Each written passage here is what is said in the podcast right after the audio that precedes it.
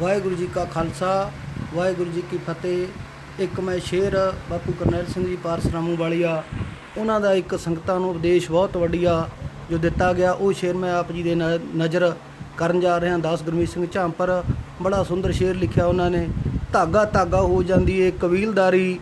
ਜੇਕਰ ਗੰਢ ਥਪਾਕ ਦੀ ਖੁੱਲ ਜਾਵੇ, ਬਿਨਾ ਮਾਲੀ ਤੋਂ ਬਾਗਵਰਾਨ ਹੋ ਜੇ ਮਾਂਜ ਪਾਣੀਆਂ ਫਸਲ ਵੀ।